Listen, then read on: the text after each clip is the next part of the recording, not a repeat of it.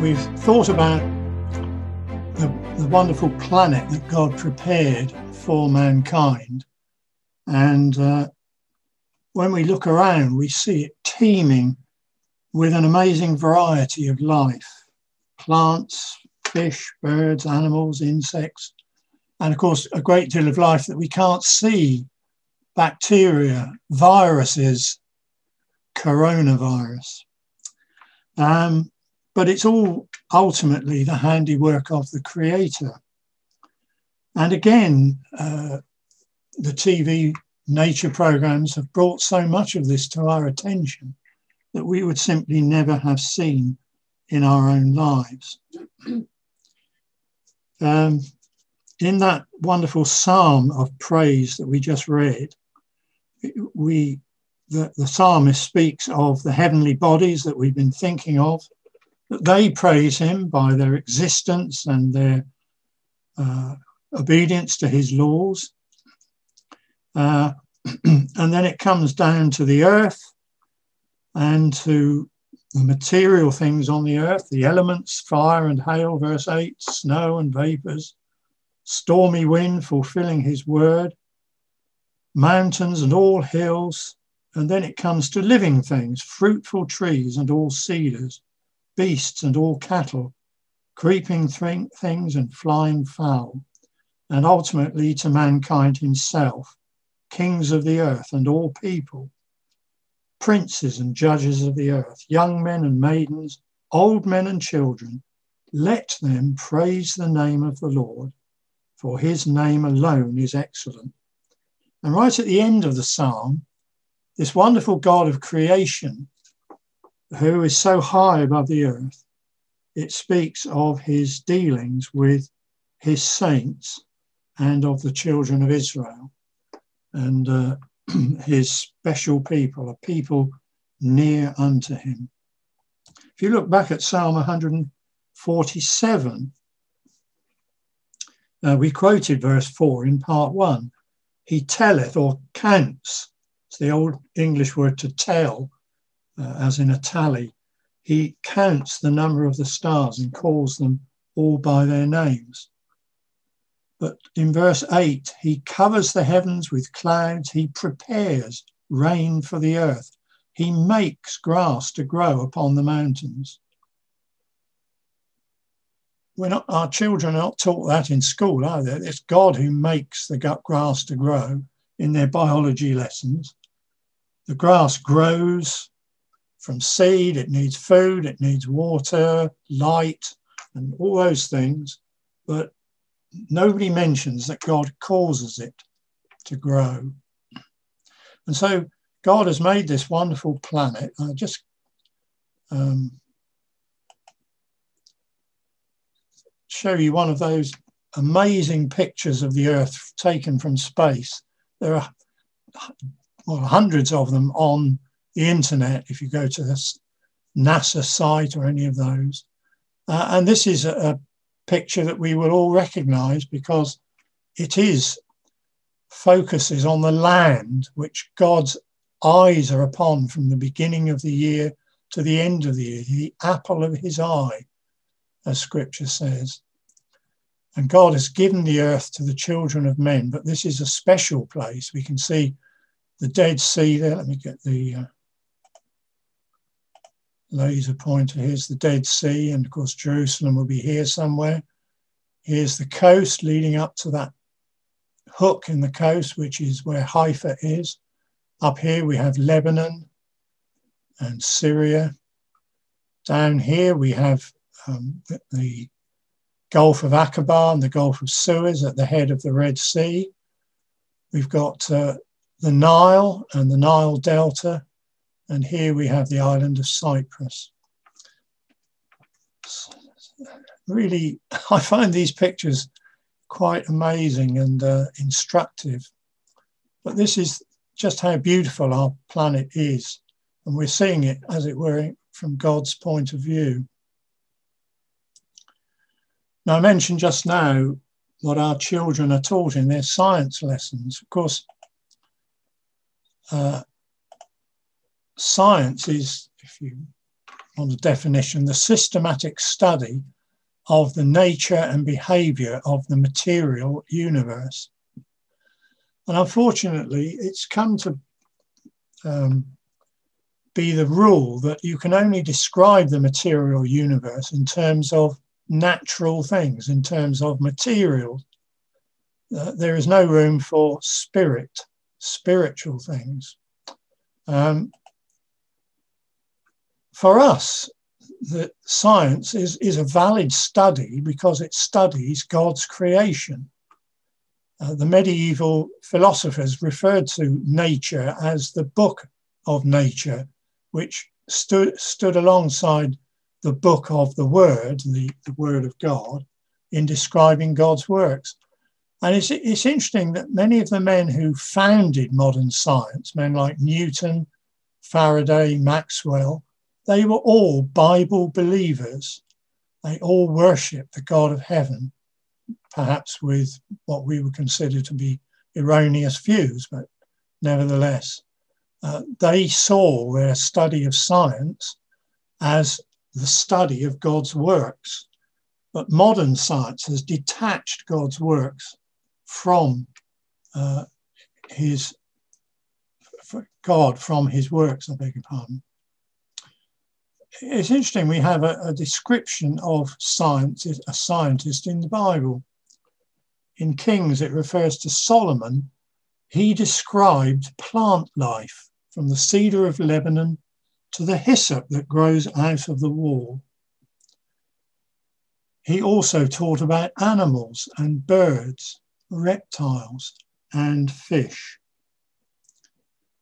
So he certainly examined the, the world around him as the handiwork of God. You might like to glance at a verse in the Acts of the Apostles, Acts chapter fourteen. Do you remember when uh, Paul at Lystra, uh, having healed a lame man, is uh, worshipped as a god?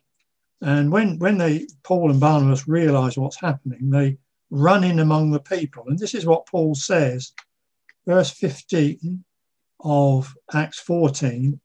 Sirs, why do ye these things? We also are men of like passions with you, and preach unto you that ye should turn from these vanities to the living God, which made heaven and earth and the sea and all things that are therein, who in times past suffered all nations to walk in their own ways. Nevertheless, he left himself not without witness, in that he did good and gave us rain from heaven and fruitful seasons, filling our hearts with food and gladness. What a testimony from the apostle, based upon God's creation, again, of the heavens and the earth and the sea, and of the things that God gives us from his good earth, those fruitful seasons, filling our hearts with food and gladness. Well, that's considered a naive view today. But um, this argument from looking at nature and seeing it as the handiwork of God is a very powerful one. It was first uh, sort of written down by this man, William Paley. He was a, a naturalist clergyman at the end of the eighteenth century.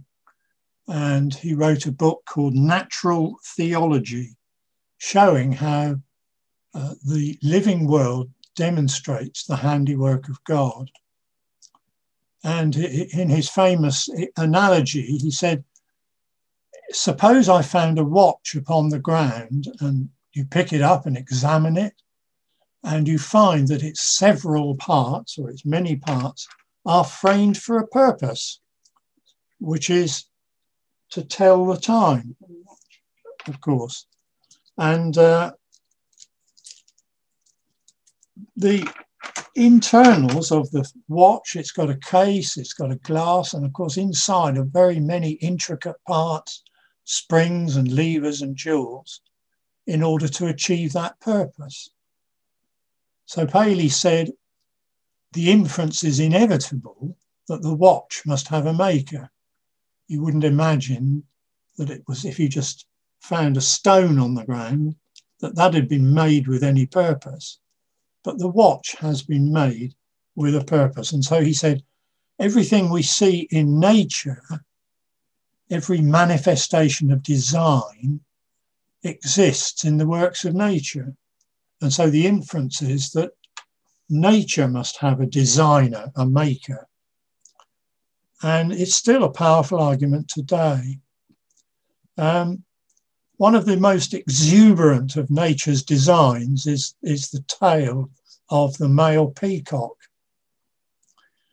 And when you examine it in detail, those eyes, and see how they are made up, this is a close-up of the feather and the barbs. And if, if you look at each barb has a different pattern. So these barbs are green, and then this next barb has a, just a trace of yellow on the outside, uh, sorry, in the middle of the barb. And then this one has yellow, and then that sort of browny orange color, and then back to yellow, and then back to green. And then the barbs here start in the dark place. They, they have light blue and dark blue, Oxford and Cambridge. Uh, sorry, Cambridge and Oxford. Um, and then, you know, the, the orangey brown, and then it, it, it's built up a series of individual barbs making up that pattern, which is an eye, we see as an eye. You'll, have, you'll know, of course, that what you're seeing on your screen at the moment is made up from thousands of individual spots of colour, which are called pixels, and together they make up the image which you have on your screen. And you wouldn't imagine that those, any of those pixel colours came by accident. How could you possibly imagine that this pattern could derive by accident? Remembering, of course, even more amazingly, that the, the, the pattern to make that is encoded in the D N A of the peacock. And not just one of these eyes, but dozens of them.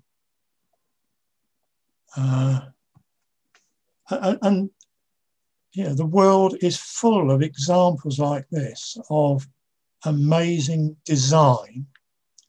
Now, of course, the high priest of evolution is this, I call him a gentleman, Professor Dawkins.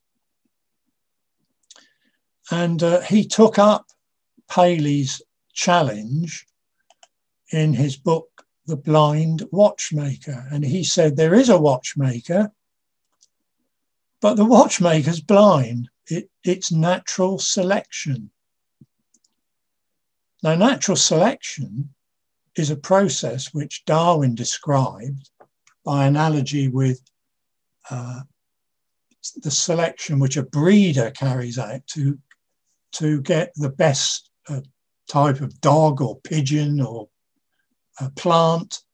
Uh, he selects amongst the offspring the best ones and breeds those to select to get a good strain. And Darwin said, well, nature does the same. And that, that undoubtedly is true to some extent. But natural selection selects. It doesn't make anything new. Uh, what makes things new are what are described as mutations, which is essentially, we'll talk about those in a minute, essentially mistakes. And natural selection works on mutations to produce new features. But can we really believe that things like we just described in the peacock's tail could come about in that way? You see, he admits biology is the study of complicated things that give the appearance of having been designed for a purpose. That eye on the peacock's tail looks as though it's been designed for a purpose to presumably attract the female peahen. Um, but of course, it hasn't really. It's just come about by accident.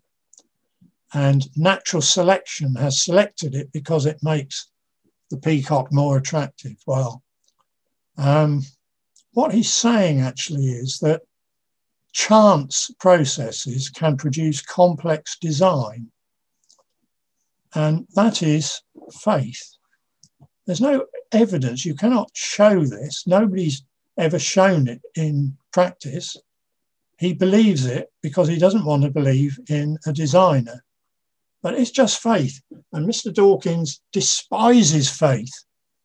He says faith is believing in things which cannot be proved. Precisely. So, looking on then to what I mentioned just now, D N A. We've all heard about it. It's this amazing molecule with tens of thousands of atoms forming a, a double spiral, which encodes everything that is required to make living things, uh, like the fetus in the womb. And D N A is, well, it's been described as a biological computer. It, it has a code, and the code makes complicated Uh, molecules called proteins, from which everything, every living thing is made. It's, it's really got a parts list of proteins, lengths, particular lengths of the D N A provide a pattern to make different proteins. And so it's a store of information. Now, I mentioned just now that science makes the universe Um, describes the universe in material terms, in terms of things, stuff that you can see and touch and hold and analyze. But actually, living, all living things require something more than material. They require information. And information is not something you can hold in your hand. Information comes from intelligence. Uh, there's a wonderful quote by this gentleman, Bill Gates, the founder of Microsoft.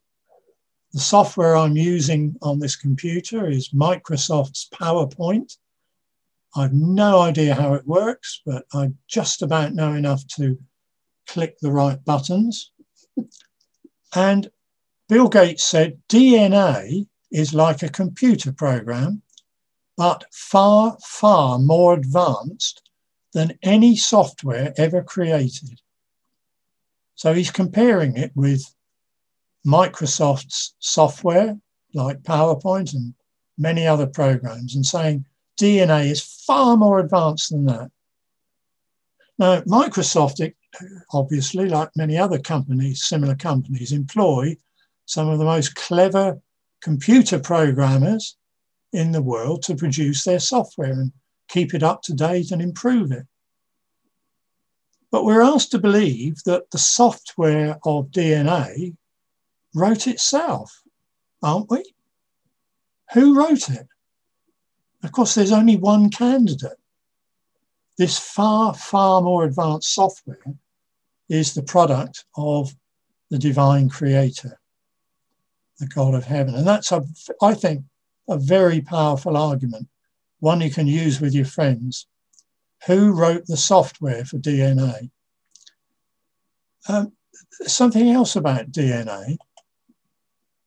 that it's in every one of the cells of our bodies. It's in every one of the cells of a plant or a fish or a bird or an animal. It contains the complete code for making that, that living thing. Uh, the D N A in our cells is approximately two meters long. We note about two meters, don't we, at the moment, keeping two meters apart. So how on earth does it get into our cells, which you can't even see without the aid of a microscope? Well, of course, it's two meters long, but it's exceedingly thin, much, much, much, much thinner than human hair. It's only a few atoms thick. So it can be folded up and rolled up. And this is how it works. Um, so the, the, the string of D N A uh, is in lengths, which are then wound around these uh, balls of protein, which are called nucleosomes. They're balls of protein made by the D N A, by the way, chicken and egg uh, situation. Um, so it's like a string of pearls on a, on a, a yeah, yeah, a string of pearls. I was going to say beads on a string. And those, as you see here, are then rolled up into um, this material, which is called chromatin. So you can see it's all tightly rolled together. I missed out these tails on the histone balls, which help control the genes. Genes can be switched on or switched off or um, dormant. They're switched on when they are needed to make a protein in one of your cells, and then they become dormant, or they may be switched off altogether. And the chromatin, this chromatin, is then folded up into things that can actually be seen with the naked eye called, uh, sorry, with a microscope called uh, chromosomes. And those chromosomes are packed into the nucleus of your cell, not just the cell itself, but inside the cell is the nucleus. What an amazing system that is, a packet, the most amazing packaging system you can imagine. And when your cell needs something, in your cell needs to make a protein, it unwraps the correct length of all of that, finds the piece of D N A, copies it to make the protein, and then wraps it all up again. That's going on all the time in every one of the cells of our bodies. The complexity of what God has done is beyond description, isn't it? So let's think about our world then. We read in Psalm one forty-eight that God makes, sorry, one forty-seven, makes the grass to grow. Here's another one, Psalm one hundred and four.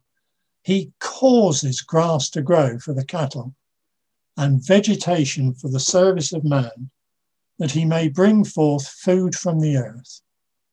So everything we eat ultimately starts as grass or some other form of vegetation,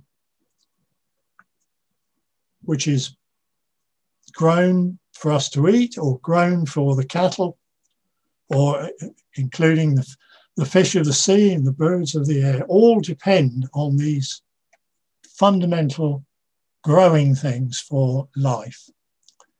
So how does that work? How does grass grow?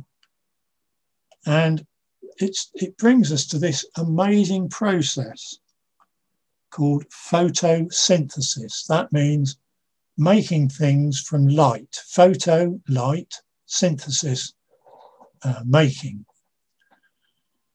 And all life essentially depends on this process, and it's going on all around you. If you can glance out the window and see the trees or the plants or the hedge in your garden, it's happening now.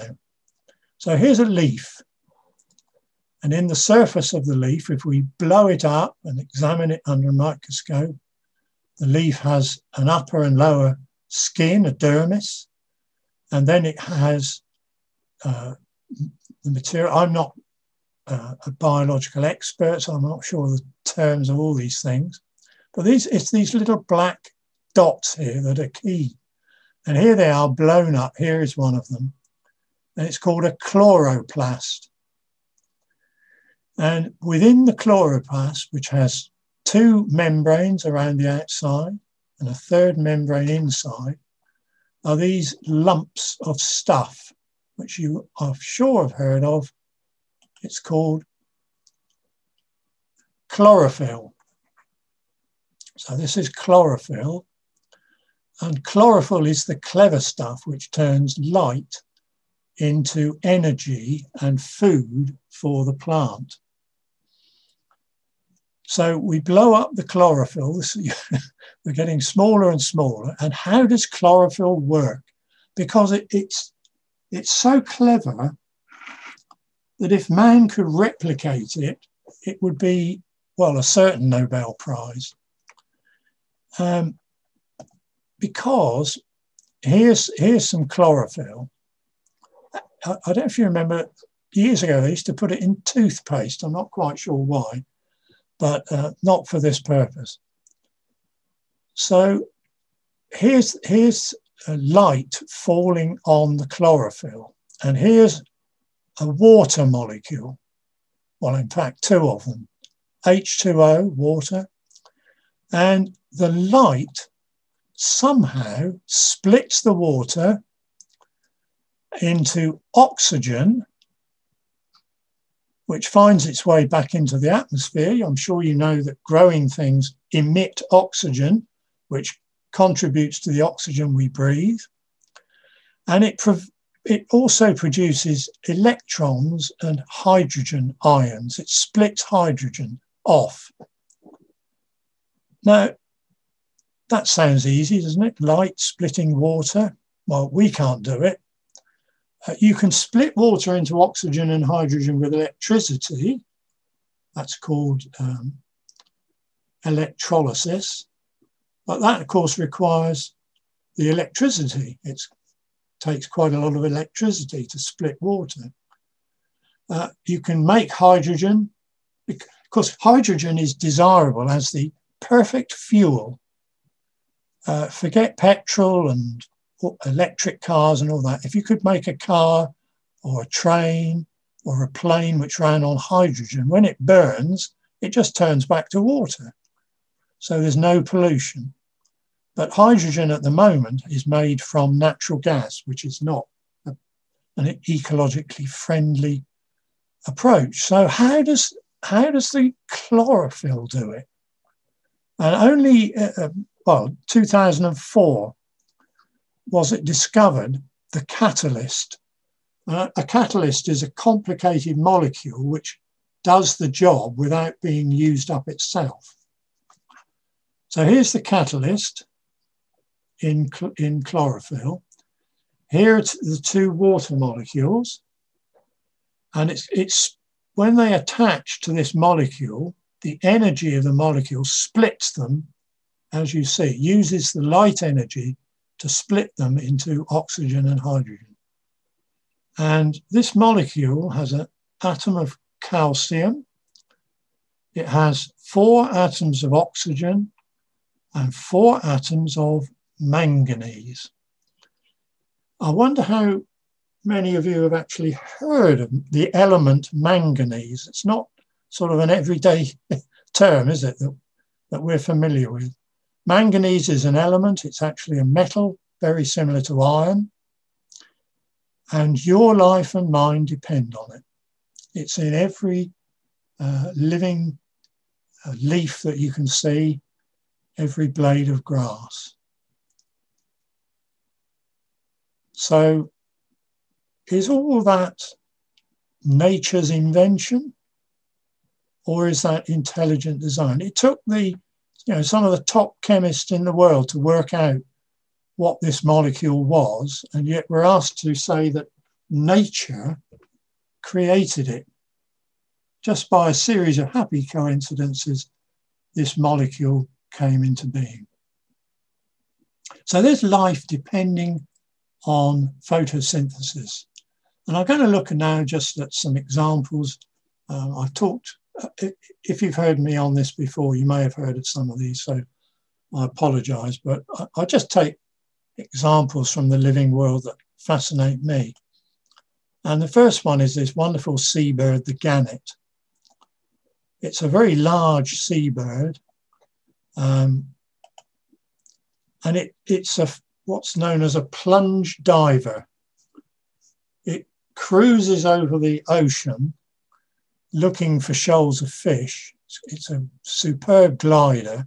And when it sees them, it dives into the sea. And as you can see in that time-lapse picture, it folds itself up so that just before it hits the water at something like sixty or seventy miles an hour, it's totally streamlined.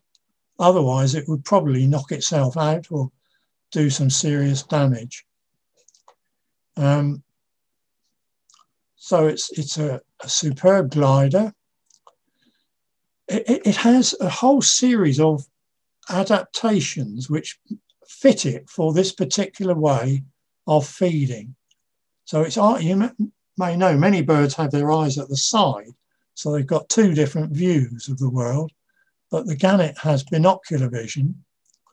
You can see how it streamlines itself. There are protective membranes which come over the eyes to protect it from the impact of the water. Its nostrils are inside its bill, so they're protected from the water. And its jaws close very tight so that no water can enter the bill as it hits the water. And then it has across its breast and the front of its wings many air sacs which cushion the impact. And it has a reinforced bill. Now, you might say, well, any one of those might have come about by accident and been selected for by natural selection. But any one of them is useless without all the others. It's a whole design package. All, all those things need to be there for the gannet to prosper and feed in that way. Um, so how did all those things come together? Who was the designer? Uh, that's a bird. Let's go to an insect. The, the world of insects is absolutely fascinating, and the lifestyles of many of them are so complex. And we know that insects have brains the size, well, smaller than a pinhead, and they are programmed to do amazing things. There was a brother in Australia sent me uh, the details of the proffer wasp. That was the first time I came across this. He had one uh, building its pot underneath his, win his kitchen windowsill. Uh, as you can see, it's the female wasp who builds pots from mud, which are produced by its saliva and uh, moisture and, and clay and sand and so on.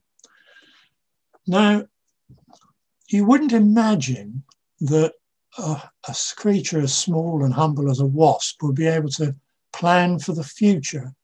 But that's what the female wasp does. When she's been impregnated, she builds this pot. And it, the pot is going to be a larder for her offspring. And what she does is she finds caterpillars of other insects and paralyzes them with her sting, with her venom. She doesn't kill them, but she paralyzes them so that their development is amazingly frozen. Uh, they can't develop any more. They don't die and they just stay alive. She places them in the nest cell and then she lays her eggs in the bodies of these caterpillars, and that's her finish. She dies. So in due course, the eggs hatch and the wasp larvae feed from inside the caterpillars, which I suppose sounds a bit gruesome. And in fact, Charles Darwin said concerning uh, parasitic wasps like this, that he could not conceive that a loving God would create a creature which Uh, lived and benefited by eating another one from the inside. Now, that's a, a bit sort of um, soft, isn't it? Um, I don't imagine the caterpillars have large brains to realise they're being eaten from the inside. And in fact, uh, the, these parasitic wasps form an important control of pest species which would otherwise multiply much too fast. Um, it, it, they're all part of the wonderful balance of nature, ecology as it's called today. Um, but it, Darwin's comment depends on his view of what a loving God would do. You, you find a lot of this. A, a loving God shouldn't allow suffering. Uh, and this sort of argument. It's telling God what he ought to be like. Well, we know God is a God of love, but he's also God of judgment and of severity as well. So I can only um, deduce myself that the forethought in this insect is programmed into it by the creator. It's, it's in the wasp's software. The wasp couldn't possibly think ahead and say, well, I've got, I've got five mouths to feed, I better get some food in and put it in a larder. Let's move to plants. Here's, here's a, a wonderful plant of the, uh, the rainforest.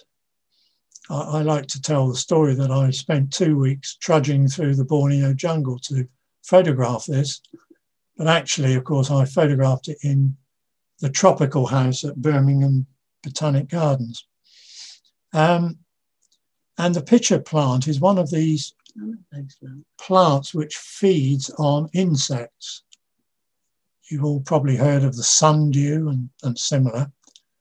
But this, the, the pitcher is a pitcher of a fluid which, which dissolves the bodies of insects and provides the nitrogen and other elements required by the plant. And in fact, it, it, it wasn't until scientists actually studied them in the jungle that they realized just how clever it is. Um, so this pitcher is a, is a specially adapted leaf hanging from a leaf stalk, and it's got a, a lid up here, and the lid produces nectar, which attracts its prey, which is primarily ants. And so the ants are attracted, they crawl onto the lid and eventually onto the pitcher itself. Now, when the pitcher is dry, it's perfectly safe for the ants to walk on it. It's only when it rains, and this, this was what was discovered by seeing it in the rainforest environment, that when it rains, that uh, surface becomes lethally slippery. So the, the ants get used to crawling around on it, but when it rains, they lose their grip and fall into the pitcher. And the walls of the pitcher have a special waxy material, so that there is no possibility of the ants climbing back out again. And so they drown in the, um, in the fluid and are digested by the plant. Perhaps um, Mister Darwin didn't think of that's not a very nice way for an ant to die. Sorry, I'm being um, cynical. Um, So it, it's the intermittent action of the rain on the plant that provides the element of surprise. So once again, it's a design package, uh, intricate in its uh, outworking. Quite amazing to contemplate. Now, one of my favourite uh, creatures uh, is, is the cuttlefish. Uh, which again I, I read about in New Scientist magazine. Um, and the article I read about was how the cuttlefish evolved its skin. You can see the skin here uh, with this amazing pattern on it. What, what you can't see is that that pattern is not fixed. It's a fluid pattern that moves, and the cuttlefish can change it in an instant. Those lines can move and flow and uh, jiggle about and take many different colours and even different shapes and forms. Uh, the cuttlefish is not actually a fish, it's a mollusk. Most mollusks have um, their bones on the outside. They're like snails and creatures like that, um, squid, also jellyfish. They're, they're all sort of related creatures. You may have seen the internal bone of the cuttlefish. Pick one up on the beach. Um, bird keepers put them in the cages for um, the birds to nibble to get their calcium.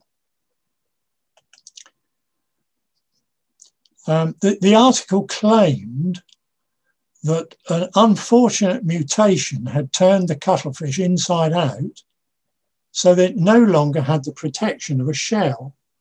And so it had evolved this amazing skin uh, coloration uh, in order to um, camouflage itself. It didn't say how the, the million or few years that it took to evolve that skin um, uh, uh, system, uh, what it did for protection in the interim to be to avoid being ex made extinct by predators. What, what, one of the things it can do is to blend into the background for camouflage. And it can also uh, avoid predators, confuse its prey, and use it for display, for communication. Now, here's a picture of a cuttlefish in camouflage. You can just about make out the shape. You can see how it's totally changed its colour. I think this is a um, coral reef. This is broken bits of coral. Not only does it colour itself like the coral, but the skin texture has also changed. It's got lumps and bumps as though it is a piece of coral. How on earth does it do that? The scientists believe that cuttlefish are colour blind. So how do they make their skin match almost instantly? So you know, now you see it, now you don't. Uh, absolutely wonderful. If you're interested, go uh, Google, or sorry, go onto YouTube and search for cuttlefish. And there's a lovely videos of them actually doing their stuff and changing colour. Marvellous creatures. So we've seen a bird, we've seen a plant, we've seen an insect, and we've seen a, a marine creature. But of course, the, the supreme example of creation is, is us. The Lord God formed man of the dust of the ground and breathed into his nostrils the breath of life, and man became a living being. And I'm sure we know the words from Psalm one thirty-nine. I will praise you, for I am fearfully and wonderfully made. Wonderful are your works. I am made. I didn't just happen. Um, just as an aside, I believe that Psalm is really talking about the Lord Jesus Christ and his for reforming in the resurrection, but um, it certainly still applies to us. And Paul, the words we've already mentioned in Acts chapter seventeen on Mars Hill in Athens, that God gives to all life and breath and all things, and has made from one blood all nations of men to dwell on the face of the earth.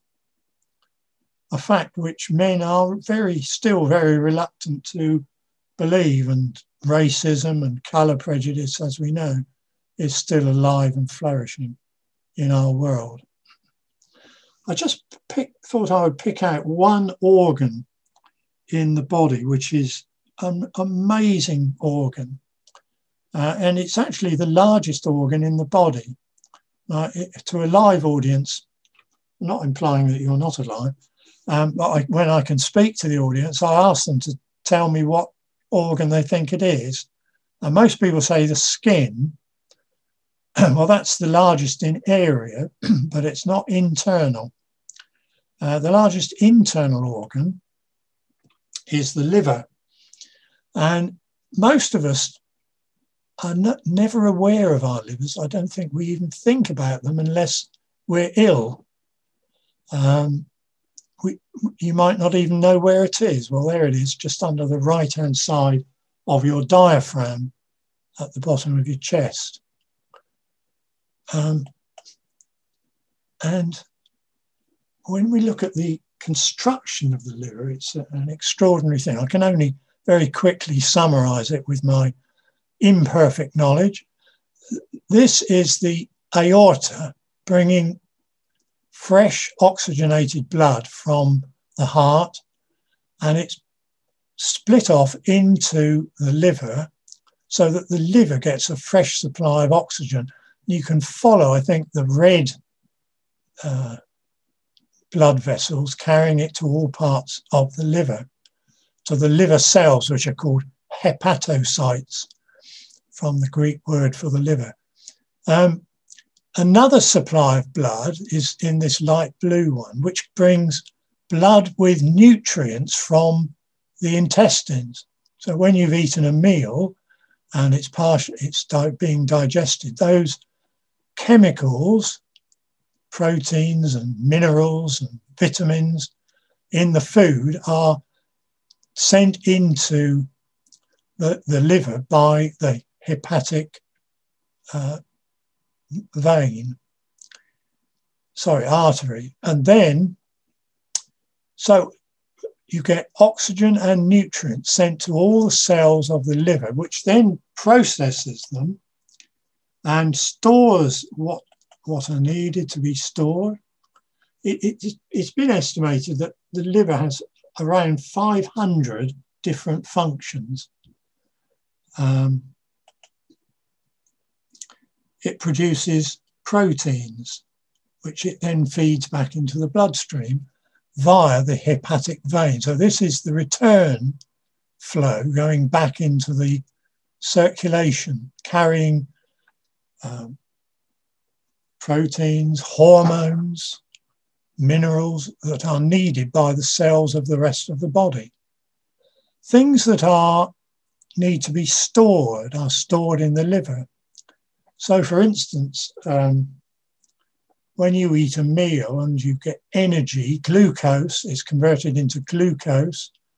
Glucose is stored in the liver as something called glycogen, which can return glucose to the bloodstream when it's required.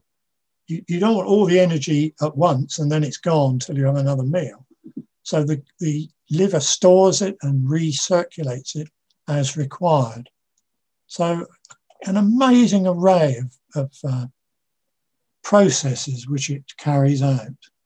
And it's also the uh, body's um, toxin remover.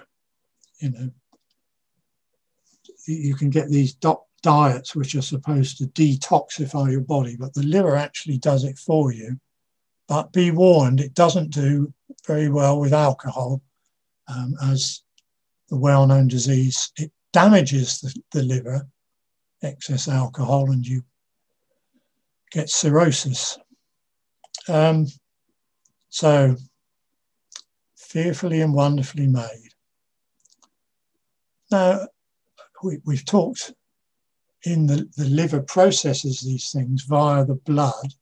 And of course, we know that Scripture says that the life is in the blood. It is that essential fluid which links all the different parts of the body, circulates and carries all those uh, materials around that the liver processes. And just briefly talk about how it does it, because this, this to me is absolutely amazing. So in your uh, bloodstream, there are millions of these red blood cells. And the function of the red blood cells is to collect oxygen from the lungs and transfer it to the cells of the body that need it. And as I dare say you know, the hemoglobin molecule, which is illustrated here, uses iron. That's why we need iron in our diet, um, because it's going to use iron to collect the oxygen. Iron likes oxygen. We, we've almost forgotten actually, but our motor cars nowadays don't go rusty. But when I started driving a car, they went rusty at, at the touch of, at the drop of a hat, I should say. Um, the whole ownership of a car was a battle to stop them going rusty. Iron likes oxygen. So how can iron collect oxygen from the lungs and then release it to the cells when it gets to them? Why doesn't it just hang on to the oxygen like rust does on, on iron? And the answer is that the, the iron groups that you see, this says heme group, it's a, a little molecule surrounding an iron atom. So the little red balls there, there are four of them, are, are iron atoms.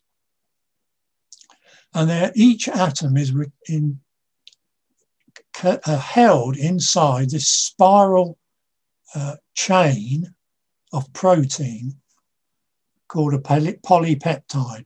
So there are two alpha chains and two beta chains. And so you have four iron atoms, and each iron atom can hang on to one oxygen molecule. But the, the way that it's constructed, the oxygen molecule can get close to the iron, but it can't form a bond with it, which would be unbreakable. So isn't that clever? The oxygen molecule heads for the iron. It can't quite get there, but it's held there until it gets to a cell which is lacking oxygen, and, and then it releases it. And its place is taken by a carbon dioxide molecule, which is going to take, be taken back to the lungs for you to breathe out, to expel. A quite, a, a, un, I mean, that's a very crude description of a very marvelous process. Well, the most amazing organ of all, of course, is our brain. If you see a picture of a brain, it's difficult to believe that this uh, few pounds of squidgy grey material actually contain every thought you've ever had, every emotion, every piece of consciousness, awareness of the world you're in. It enables you to think, to speak, to listen, to see, to hear, and do all the things that we do. And it's all here in this, in our heads. It took a long time for humans to realize that that was where it all came from. Um, and within the, all those folds of the brain, there are a hundred billion nerve cells. They're called neurons. They are the things which do the work. We, we've no idea how. How is it that a collection of little cells which are altered in some way, together they can make a memory of what you did yesterday, or can uh, enable you to see what's on your screen and interpret it and read words and understand them and so on. Uh, um, and those, those hundred billion neurons aren't just sitting there. They're interconnected with other neurons in connections. And the number of connections runs into trillions. That's millions of millions. um, so when you make a memory, uh, a certain number of neurons send out little links and connect into other neurons and form a, a network. And it, when you, if you refresh it, you keep making that memory, then you remember it permanently. But if it's only there for a little while, then the connections will break and you forget. Uh, of course, at, at, our, at the age of some of us, the forgettery is overtaking the memory. um, when you eat your tea, twenty percent of the energy that you gain from your tea will be devoted to the work of the brain. So you can have an extra bit if you really fancy it, um, which is an extraordinary percentage, isn't it? One fifth of the energy that you take in goes to servicing the cells of the brain. And it is, of course, the seat of that mysterious property called consciousness, which scientists argue uh, endlessly over. Where does consciousness come from? How is it that we can make memories? How is it that we can understand? How is it that we can be aware that there is a God? And we, we know where the consciousness comes from. This is the property that God has given to us when he breathed into our nostrils the breath of life. This is spirit, if you like, the spirit of man, which is able to respond to the spirit of God. And so, although the world doesn't recognize it, the most important nutrient of the brain is the word of God. The most important nutrient. The most important thing we can feed our brains with. Wonderful life. Wherever we look, everything that God has made is wonderful. And Job captured that when he said, ask the beast, ask the animals, ask the birds of the air, ask the insects, speak to the earth, and it will teach you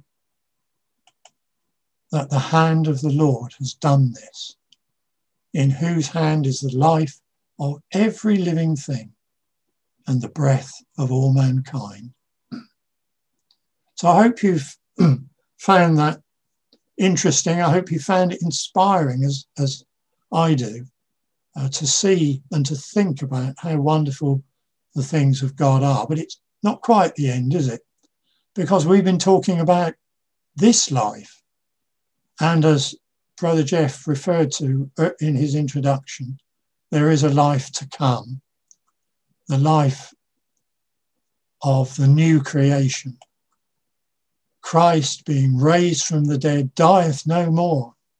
We are subject still to mortality. Our cells are dying all the time. But death has no more dominion over him. And that is the wonderful hope that is set before us. This is the will of him that sent me, that everyone which seeth the Son and believeth on him may have everlasting life, and I will raise him up at the last day. If this life is wonderful, how wonderful will the life to come be? And so we long and pray for that day when our Lord will come. He who has promised and said, I am the resurrection and the life.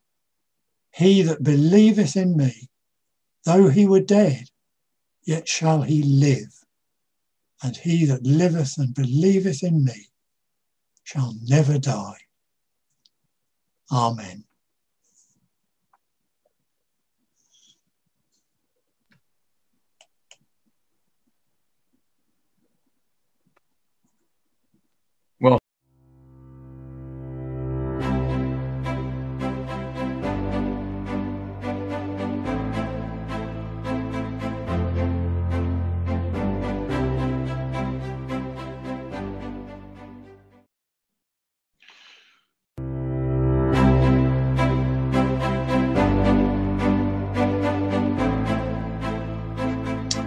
Our faith is, of course, centred in our belief in the person and the existence of Almighty God as the creator of heaven and earth.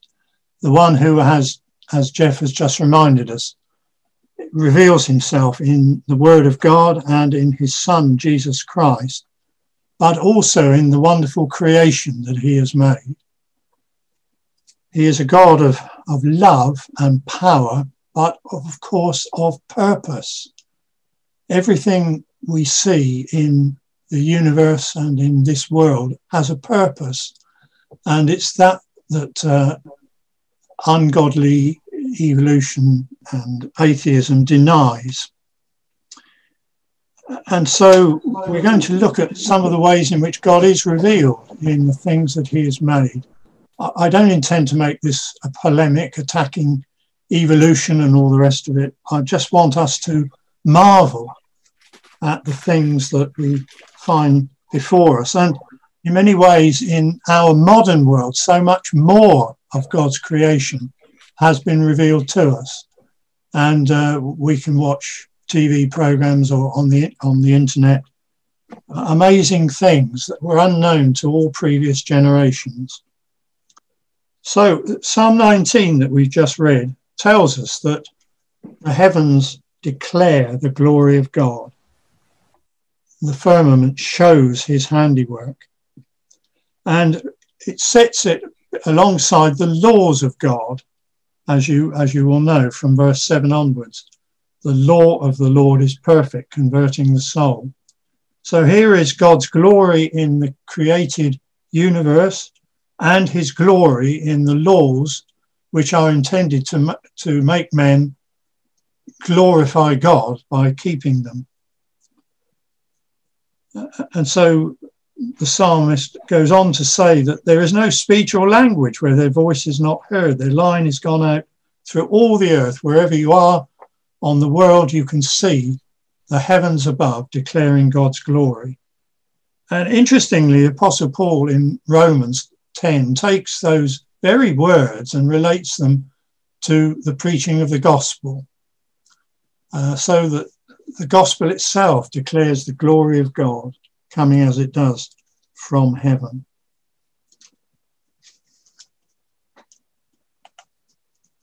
So the Bible begins, of course, with a simple and uncomplicated description of God's creation in Genesis chapter one.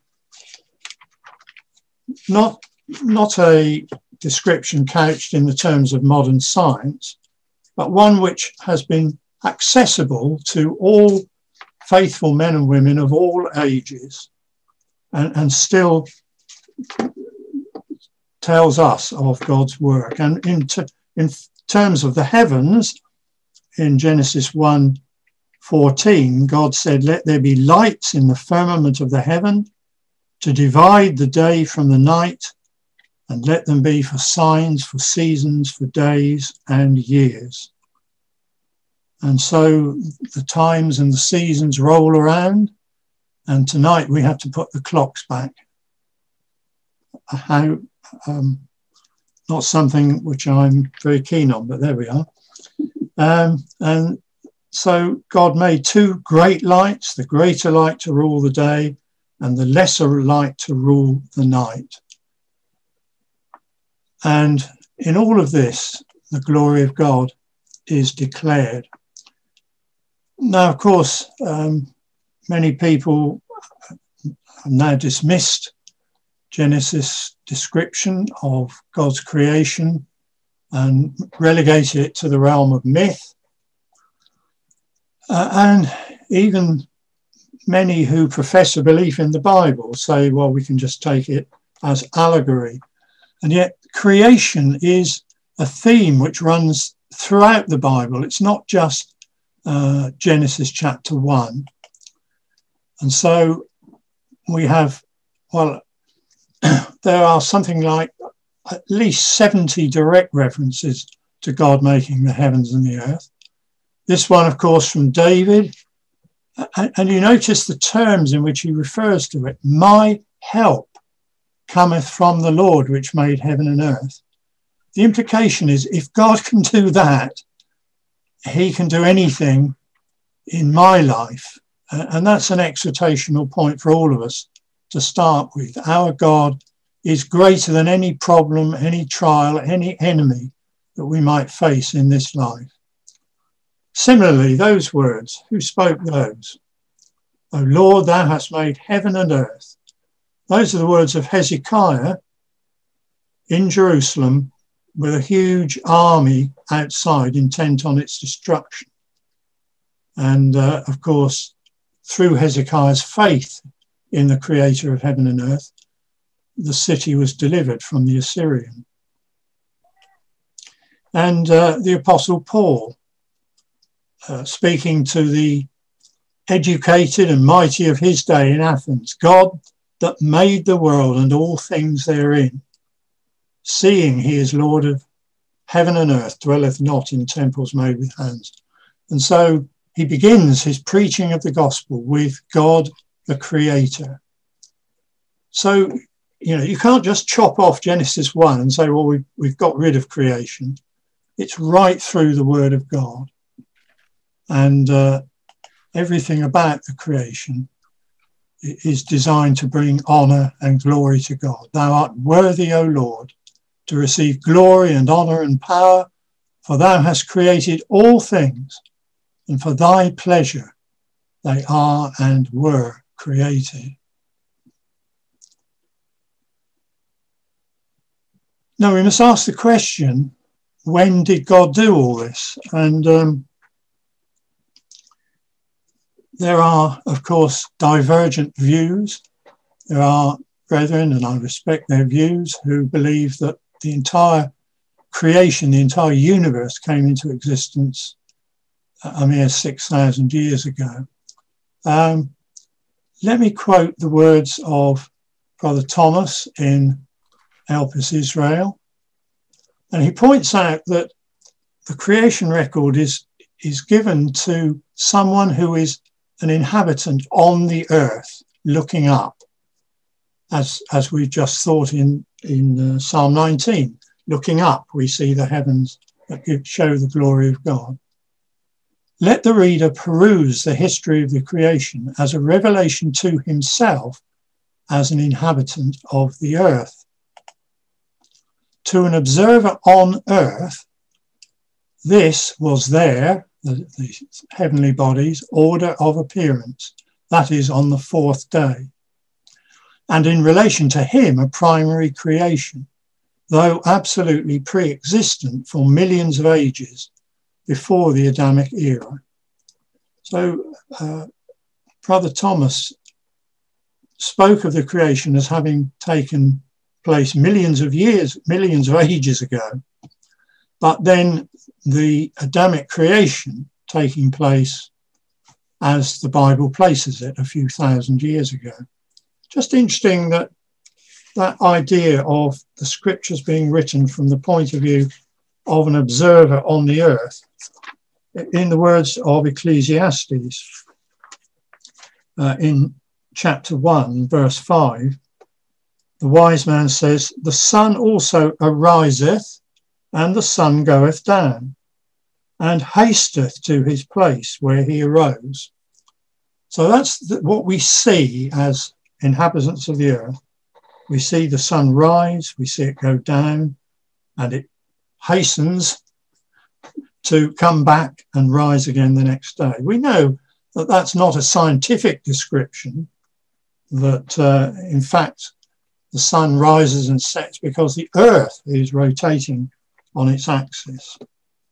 I think that's uh, helpful to realize. Now, the prophets of Israel have many powerful passages ex um, extolling God for his work in creation. Just look with me at Isaiah and chapter forty-five. Isaiah forty-five and verse five, I am the Lord, and there is none else. There is no God beside me. I have girded thee, though thou hast not known me. This is a prophecy, of course, to Cyrus. Um, verse seven, I form the light and create darkness. I make peace and create evil. I, the Lord, do all these things. And then in verse forty-five, God says, thus saith the Lord that created the heavens. Sorry, chapter forty-five, verse eighteen. God himself that formed the earth and made it, he hath established it. He created it not in vain. He formed it to be inhabited. I am the Lord, and there is none else. If we just examine that verse, there are four different Hebrew words there used for God's work in creation. The first is the word bara, thus saith the Lord that created, bara, the heavens. God himself that formed, yatsar, the earth, and made it, asar. He hath established it, it's the word kun. And then two of the words are repeated. He created it not in vain, he formed it to be inhabited. Now, th there are some common words there that are used throughout Scripture for making things. So when uh, Israel made the tabernacle, um, words like asar uh, are used. But the word bara is only used of God himself. I think that's significant. Man can form and make and even establish, but God creates. He alone. This is his power and his energy that has created all things. There's a sort of sequence there, isn't there? He created the materials, the universe itself. He formed them in order to make a, a wonderful planet for man to live on. He made it. He furnished it, and he established it in its orbit around the sun and so on.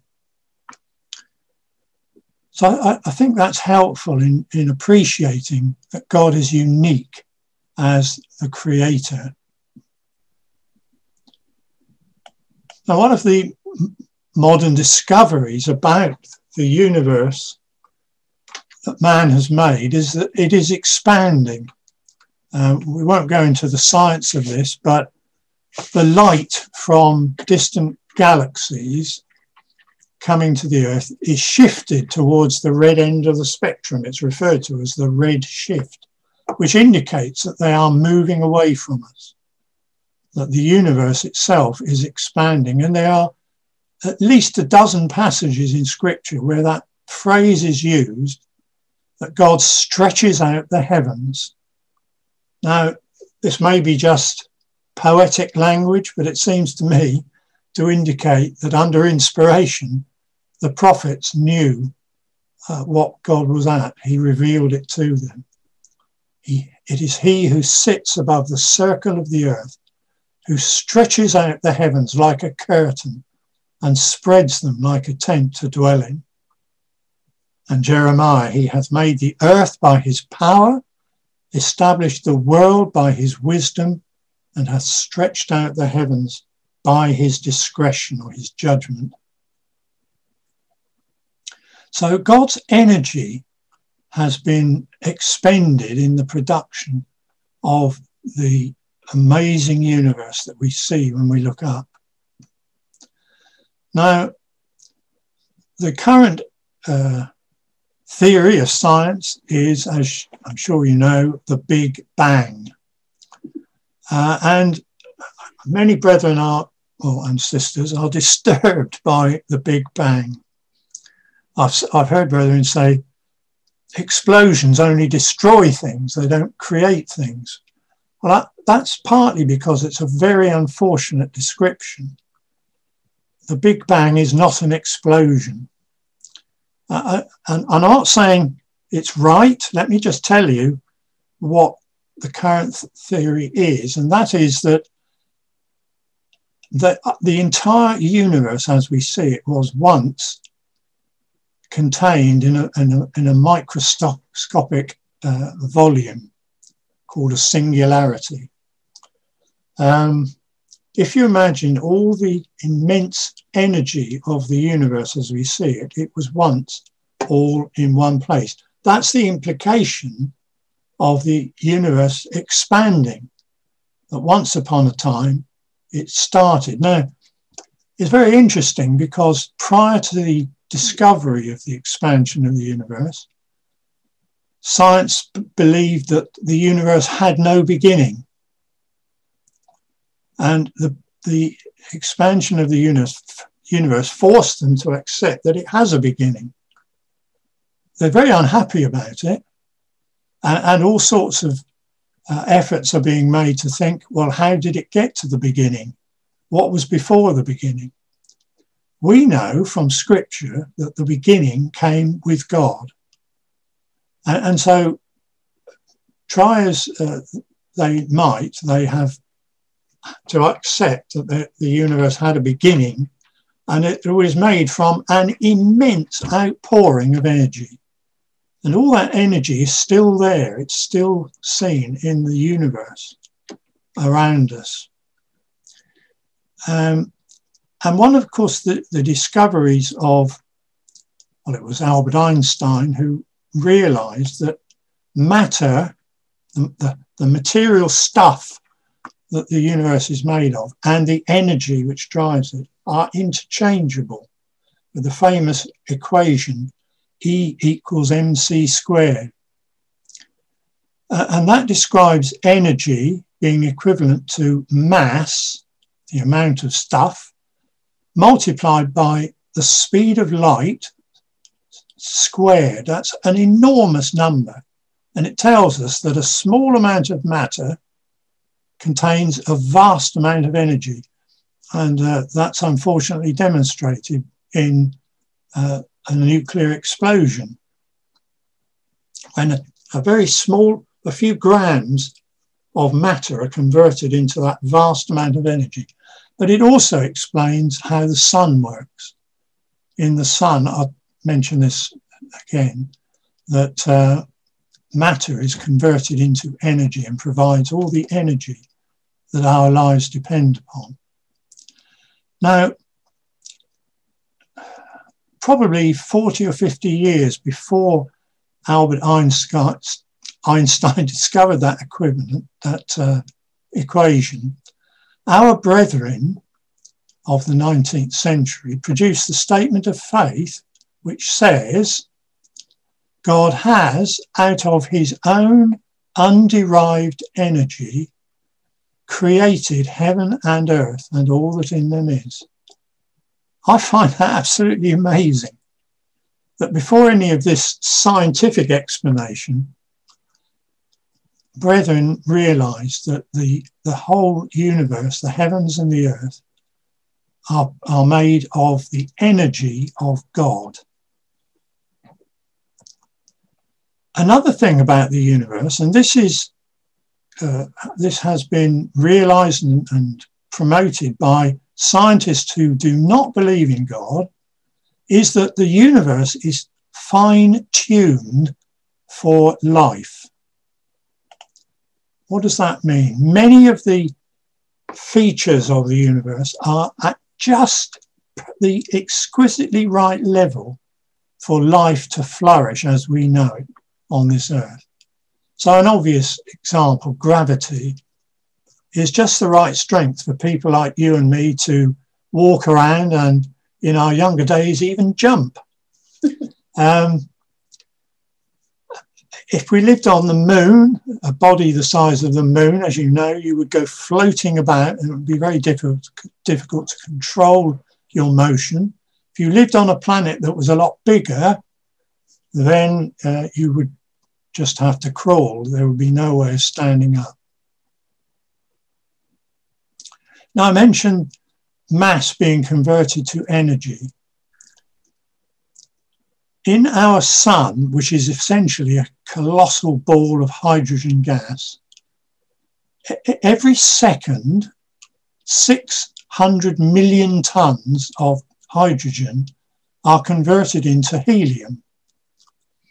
But the helium they're converted into weighs four million tonnes less than the hydrogen it was made from.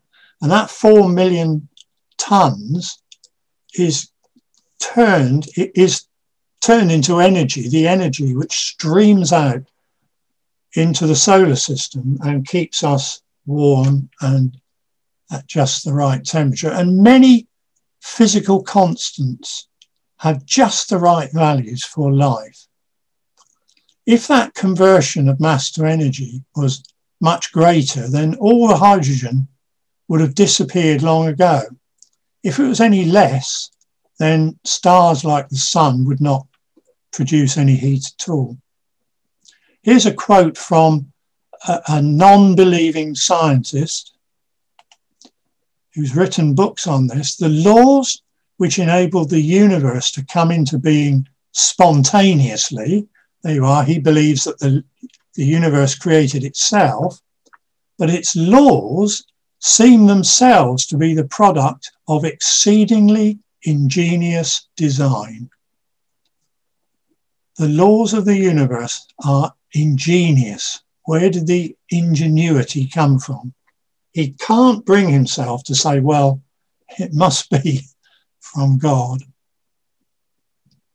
So just, just uh, reverting to the idea of the age of the universe, um, this is what Moses says in Psalm ninety. Before the mountains were brought forth, or ever thou hadst formed the earth and the world, even from everlasting to everlasting, thou art God. And we know God, therefore, is, is without beginning and without end.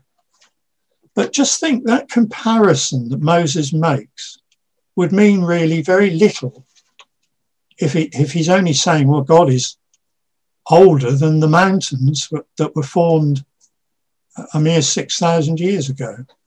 But Moses is saying, in effect, the mo mountains and the earth are ancient, but God is even more ancient. He's from everlasting. And it's interesting that uh, Jacob uses that word everlasting of the hills, the mountains, in his blessings on the tribes when he blesses Joseph. And he says, thou exceed above the blessings of the that come upon the everlasting hills. I haven't quite got the quotation right. Now, our planet, the Earth, this wonderful planet that God has given man, is, of course, part of a system rotating around the sun. We call it the solar system. It's really two systems. The, the inner part, which um, let me just get the pointer. You can see here, this, this is the inner solar system bounded by the orbit of Mars. And here it is. These are the inner planets, which are rocky planets, Mercury, Venus, the Earth, and Mars. And then beyond them at much greater distances are the gas giant planets, Jupiter, Saturn, Uranus, and Neptune. And, and then this is little Pluto, which used to be a planet, it's now a dwarf planet.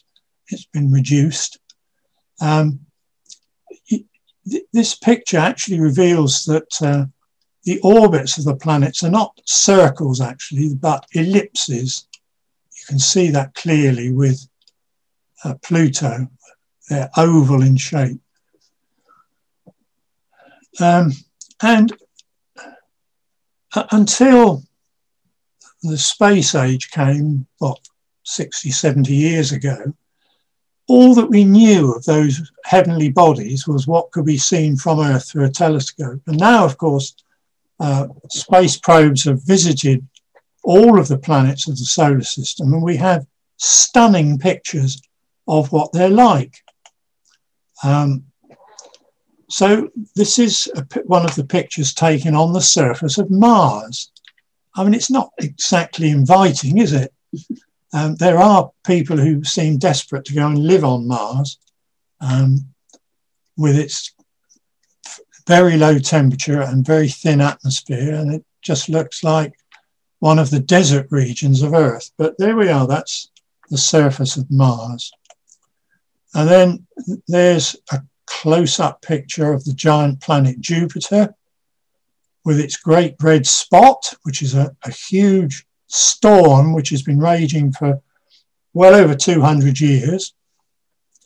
And this is one of its moons, Uh, rotating, orbiting round Jupiter, just creating a, a black mark against the planet. Here's another of the planets, Neptune, beautiful blue colour. That's the farthest of the planets. And of course, the most glorious of them all in appearance is the planet Saturn with its icy rings, which uh, you can see with a fairly small telescope. But we, you know, we are a privileged generation to see the sheer glory of these things close up through the through the um, advent of the space age. And interestingly, the two Voyager satellites which took these pictures have now left the solar system and gone out into inter interstellar uh, space, into the cosmos beyond. Which brings us to the fact that our solar system is just one of thousands, millions probably, which occupy our galaxy, which we refer to as the Milky Way, because that's how it looks from Earth, looking up at the sky. Not that we sadly see it very often because of light pollution caused by our street lights and other lighting. But if you can get right away, um, there are a few designated, designated areas in this country which are called uh, um, for low po light pollution. You can see the glory of the Milky Way. And the Milky Way is actually one of, well, the numbers blow our minds, don't they? Something like two hundred billion other galaxies. Now this, this picture up here um, was taken by the Hubble Space Telescope, and they deliberately pointed it at a bit of the sky that was dark. There wasn't much, not many stars there.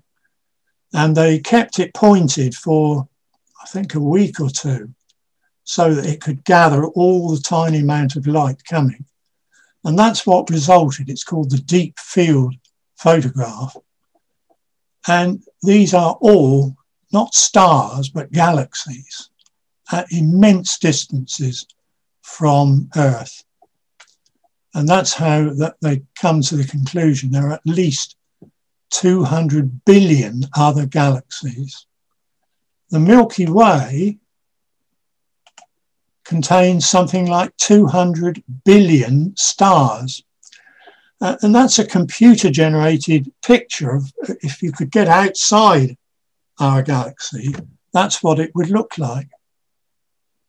It's called a spiral galaxy.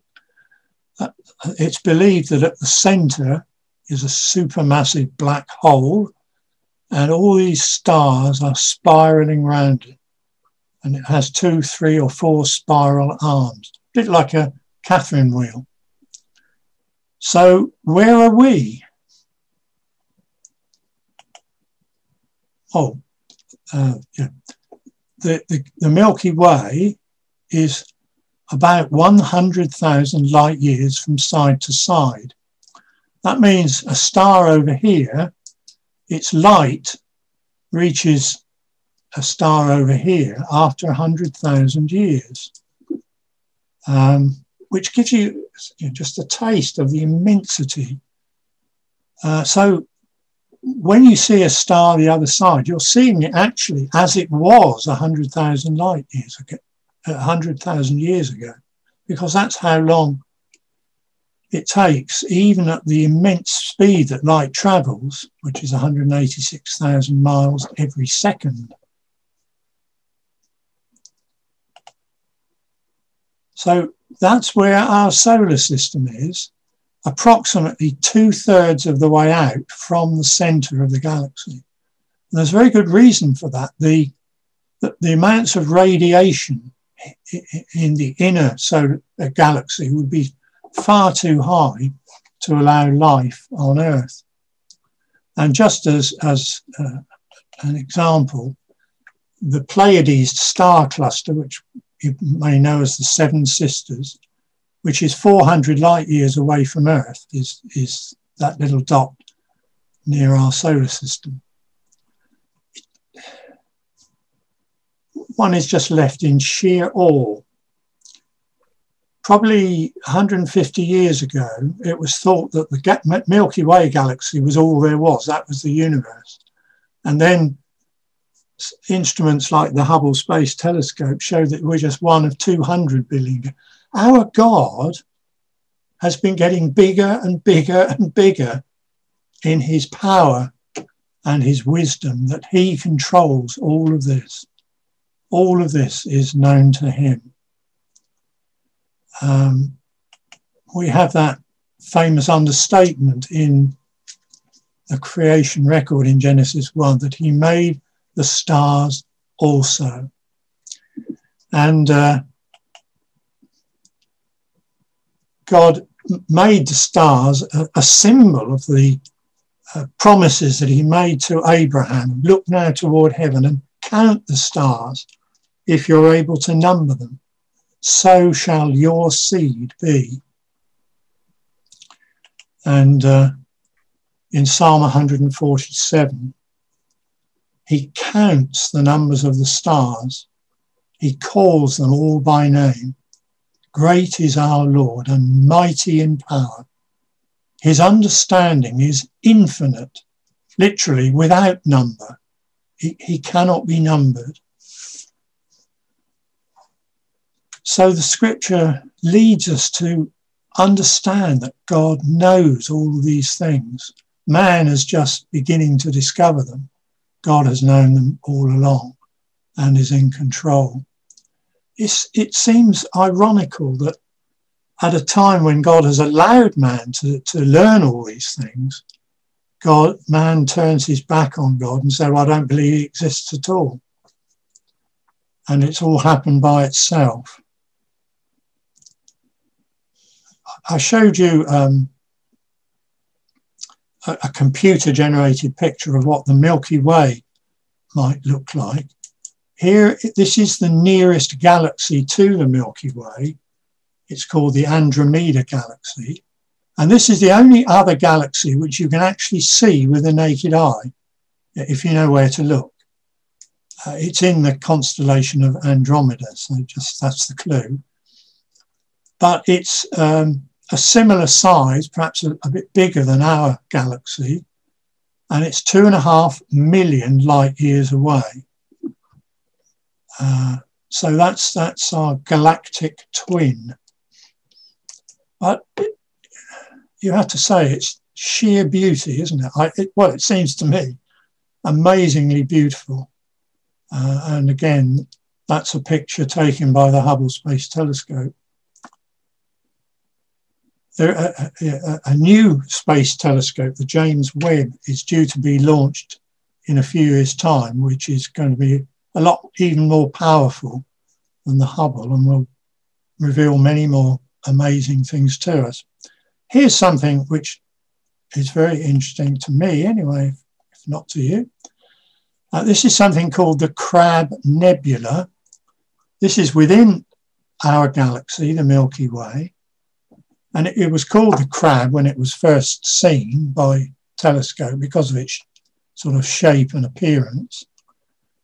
Um, and over the last hundred or so years, it's been realised that it's growing.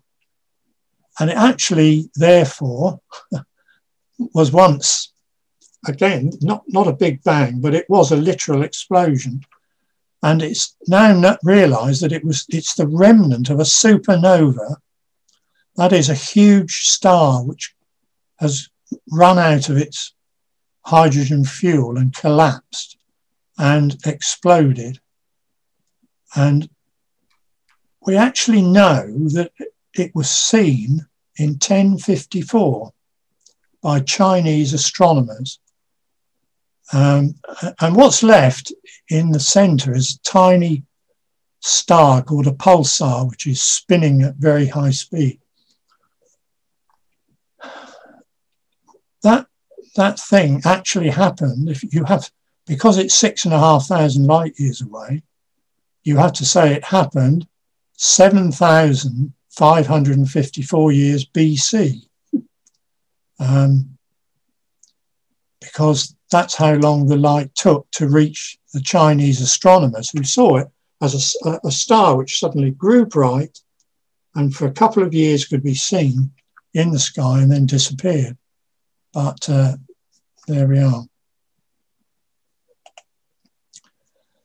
Well, science has discovered a great deal about the, the universe, but actually there is far more to discover. God hasn't revealed all his secrets by any means.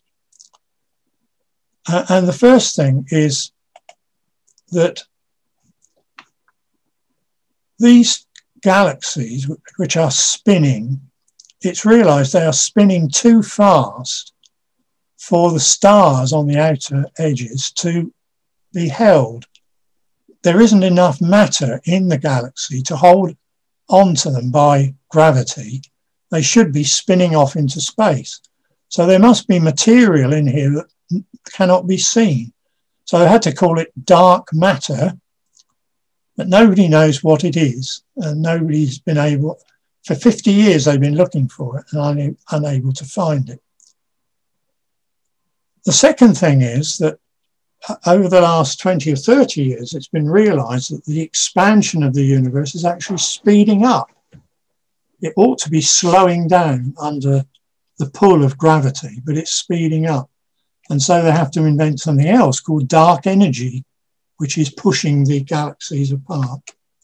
So man is, thinks he's very clever, but I like to think that God uh, sits in his heaven, and uh, as Psalm two says, he that sitteth in the heavens shall laugh, the Lord shall have them in derision.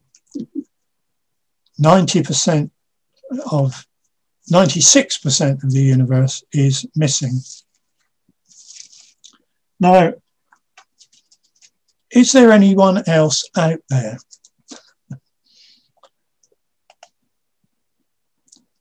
For the last fifty odd years, men have been searching for extraterrestrial intelligence. They've been looking for messages from space. Well, we don't know what purpose God has with the rest of his universe. Maybe not, maybe this life on this planet is all there is. Maybe he has other things he hasn't revealed to us. But man chooses to ignore the message from space, which is freely available to us all. And that's God's word. This is from God, not from some alien intelligence. And last, uh, in part one, I just want to sort of set the stage for part two, when we shall think about life on Earth and this wonderful planet that God has made for us. And everything about it, we, we already hinted that the universe itself is designed for life, and our planet in particular is its place. It's we're we are in what they refer to as the Goldilocks zone. You remember Goldilocks ate the porridge which was not too hot and not too cold, and the Earth is in the zone where uh, water, which is essential for life, of course, is a liquid uh, most of the time. Its size and gravity, the, the wonderful atmosphere. When you see these pictures taken from space, you realise how thin that atmosphere is. It's just that faint blue circle on the edge. And that's what we breathe. That's what protects us actually from harmful radiation from the sun. And of course, our planet is covered two-thirds of its surface with water, which gives us our seasons. It acts as um, a, a blanket. It, it smooths out the temperature variations over the Earth and gives us rain and so on.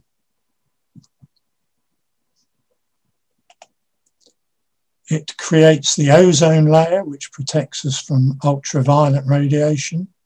It has a magnetic field, which diverts away the Uh, radiation coming from the sun and protects us. It gives us dry land and soil, that wonderful eighteen inches deep of soil across the globe, which uh, all our food comes from, except where man's bad management has allowed it to blow away. So everything about our planet is designed for life, and we'll think about life uh, in the second part. Meanwhile, with Nehemiah, let's praise our God. Thou, even thou art Lord alone. Thou hast made heaven, the heaven of heavens, with all their host, the earth and all things that are therein, the seas and all that is therein, and thou preservest them all. And the host of heaven worshipeth thee, because everything in it obeys the laws that God has established from the beginning. And he asks us likewise to obey his laws as well.